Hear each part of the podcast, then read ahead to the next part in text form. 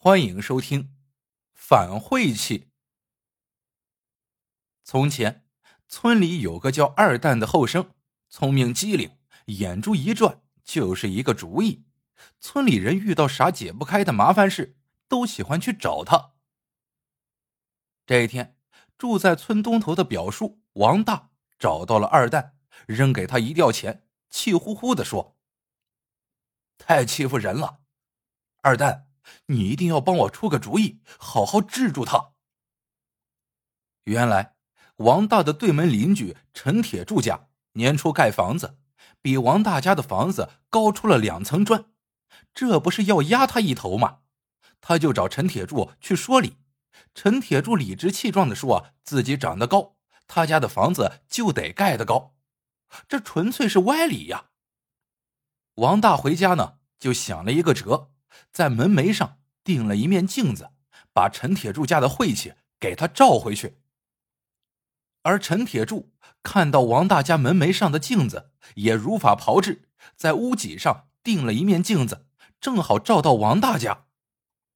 这可麻烦了，陈铁柱家的屋脊也比他家的高半尺呢，王大再也没有办法照回去了，于是就来找二蛋求助。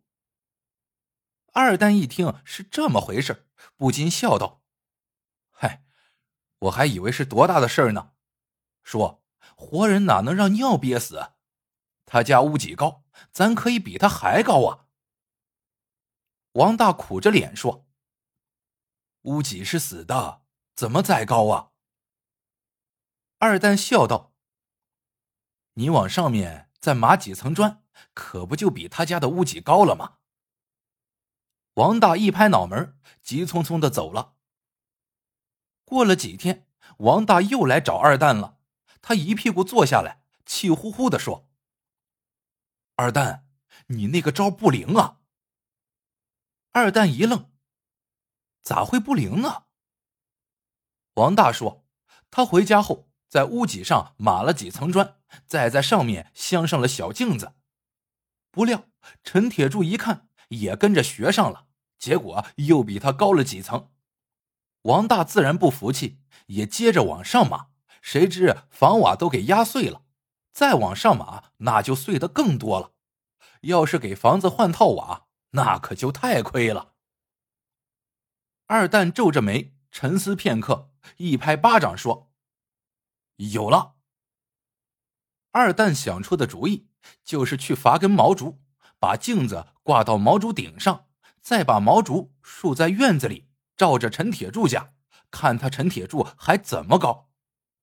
王大一想，是这么回事啊，他拉着二蛋就上了山，两个人千挑万选，挑了一根最高的毛竹，扛回家，绑上镜子，又在院墙边挖了个坑，把毛竹竖起来。王大看着毛竹顶上挂着的镜子，得意的笑了。我看他还怎么比我高？王大一时高兴，打酒买肉，跟二蛋喝了个一醉方休。二蛋酒足饭饱，晃晃悠悠的回到家，却见陈铁柱正黑着脸的站在门口等他呢。一见他，陈铁柱就怒气冲冲的问：“二蛋，你怎么那么缺德呀？帮王大寻我晦气？”二蛋双手一摊，说道。他是我叔，我当然得给他出主意。陈铁柱掏出一吊钱，塞到了二蛋手里。这些你收下，你也给我出个主意。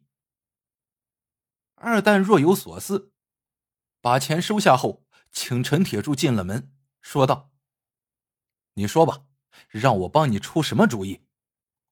陈铁柱说：“当然是怎么比王大家的镜子挂得更高些。”这一下，二蛋犯了愁。他眨巴着眼睛想了半天，也没想出个好主意，就把那一吊钱退给了陈铁柱，叹着气说：“哎，我真想不出啥主意来了。那根毛竹那么高，没什么能比它更高了。”陈铁柱坚持把钱塞给他，说道：“你一定要帮我想个主意出来。”二蛋想了好一阵子，忽然一拍手道：“有了！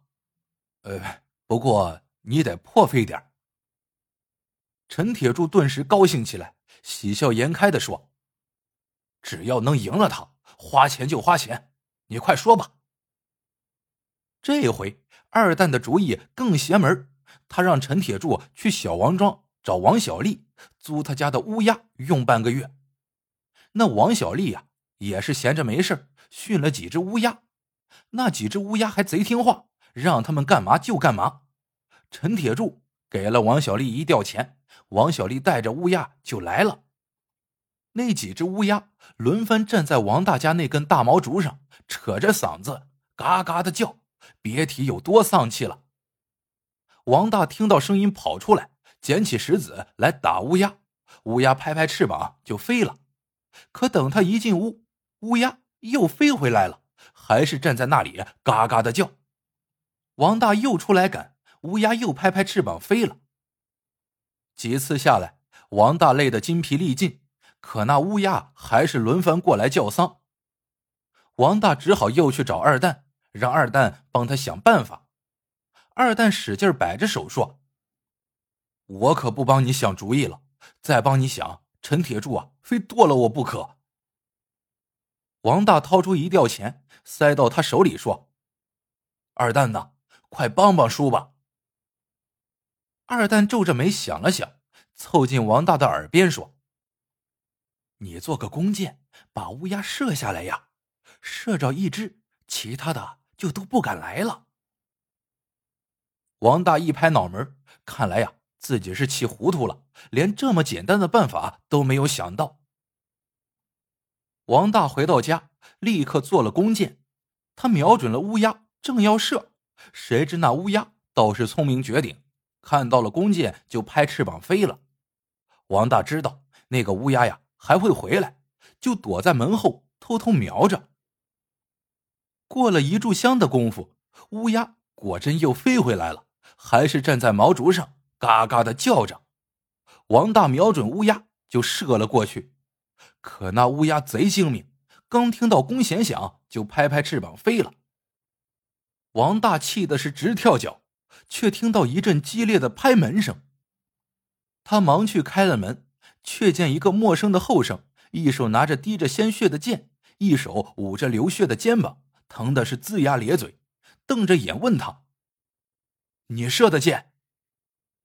王大点点头，慌忙问道：“你这是咋了？”后生气得浑身发抖：“咋了？你瞎呀？你射到我了！走，咱到衙门说理去。”王大一听，吓得是两腿一软，瘫在地上。他忙说道。衙门就不要去了，我还是赔你钱吧。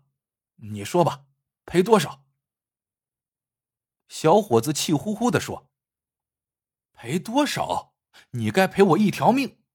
亏我是手脚麻利，听到风声赶紧往旁边跳。要不正好射在我脑袋上，射在了我的脑袋上，你那脑袋就得搬家。你死了，你家的地还得赔我，地不够了。”赔房子，老婆得改嫁，儿子以后也不知道要随谁的姓呢。王大眼前一黑，险些晕过去。后生接着说：“我也不讹你了，赔我三吊钱吧，也就够我看郎中抓药的。”王大哪敢耽搁，赶紧借来了三吊钱，递给了后生，还一个劲儿的赔着不是。后生这才接过钱走了。王大一把折断了弓箭，蹲到地上捶打着自己的脑袋。这时，二蛋走了进来，看到眼前的情景，惊叹的问：“叔，你咋不射乌鸦了？”王大哭丧着脸说道：“别提了，险些出了人命。陈铁柱爱挂镜子就挂，乌鸦爱叫就叫，我不管了。”二蛋突然笑了。这就对了嘛！他往外一招手，只见那个后生和陈铁柱都走了进来。后生把三吊钱递给了王大，陈铁柱给王大鞠了一躬，说道：“兄弟，是我不对，你大人有大量，就别计较了。王大懵了，这怎么回事？后生笑嘻嘻的说：“其实你没射中我，剑上和我肩膀上的血都是我抹的鸡血。”陈铁柱也笑着说：“二蛋跟我说了，他想让咱们两家和好。我冷静下来想了想，一直这么斗下去，确实也没啥意思。”二蛋点点头说：“叔啊，当初啊，我见你和铁柱哥两人都怒气冲冲的，估计呀一时半会儿劝不好，就琢磨着想了这么个主意。他家房子呀都盖好了，不能拆了。我看你家房子也旧了，不如就换个顶吧，也起码高两层。那两家不就一样高了？大家都是邻居，还是以和为贵呀。”说着。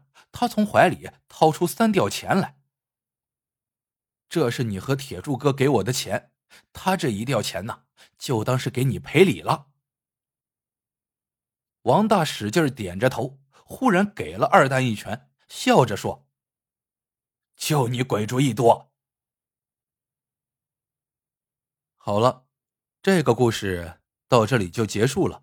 喜欢的小伙伴，请多多点赞、评论、转发。